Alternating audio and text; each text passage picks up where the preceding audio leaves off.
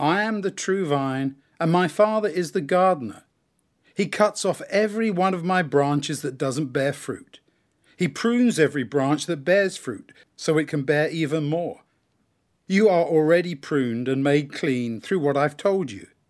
Remain in me, and I will remain in you. Just as a branch cannot produce fruit unless it remains part of the vine, so it is for you. You cannot bear fruit unless you remain in me. I'm the vine, you're the branches. Those who remain in me and I in them will produce much fruit, for apart from me you can't do anything. Anyone who doesn't remain in me is like a branch that is thrown out and dries up. Such branches are gathered together thrown into the fire, and burned.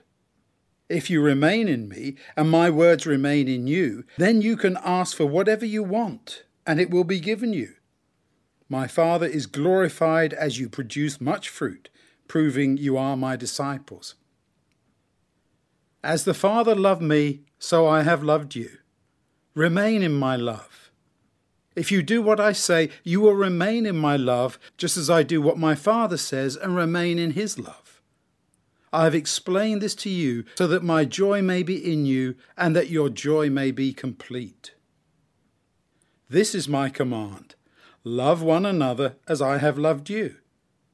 There is no greater love than to give your life for your friends. You're my friends if you do what I tell you. I don't call you servants any longer, for servants are not taken into their master's confidence. I call you friends, for everything my Father told me I've explained to you. You didn't choose me, I chose you. I have given you the responsibility to go and produce lasting fruit. So the Father will give you whatever you ask in my name. This is my command to you love one another. If the world hates you, remember that it hated me before it hated you. If you were part of this world, it would love you as its own. But you're not part of the world, and I chose you out of the world. That's why the world hates you. Remember what I told you servants aren't more important than their master. If they persecuted me, they will persecute you too. If they did what I told them, they will do what you tell them too. But everything they do to you will be because of me, for they don't know the one who sent me. If I hadn't come and spoken to them, they wouldn't be guilty of sin. But now they have no excuse for their sin.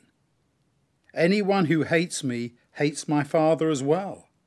If I had not given them such a demonstration through things that no one had ever done before, they wouldn't be guilty of sin.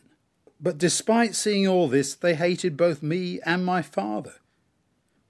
But this just fulfilled what Scripture says they hated me for no reason at all. But I will send you the Comforter from the Father. When he comes, he will give evidence about me. He is the Spirit of truth who comes from the Father. You will also give evidence about me because you were with me from the beginning.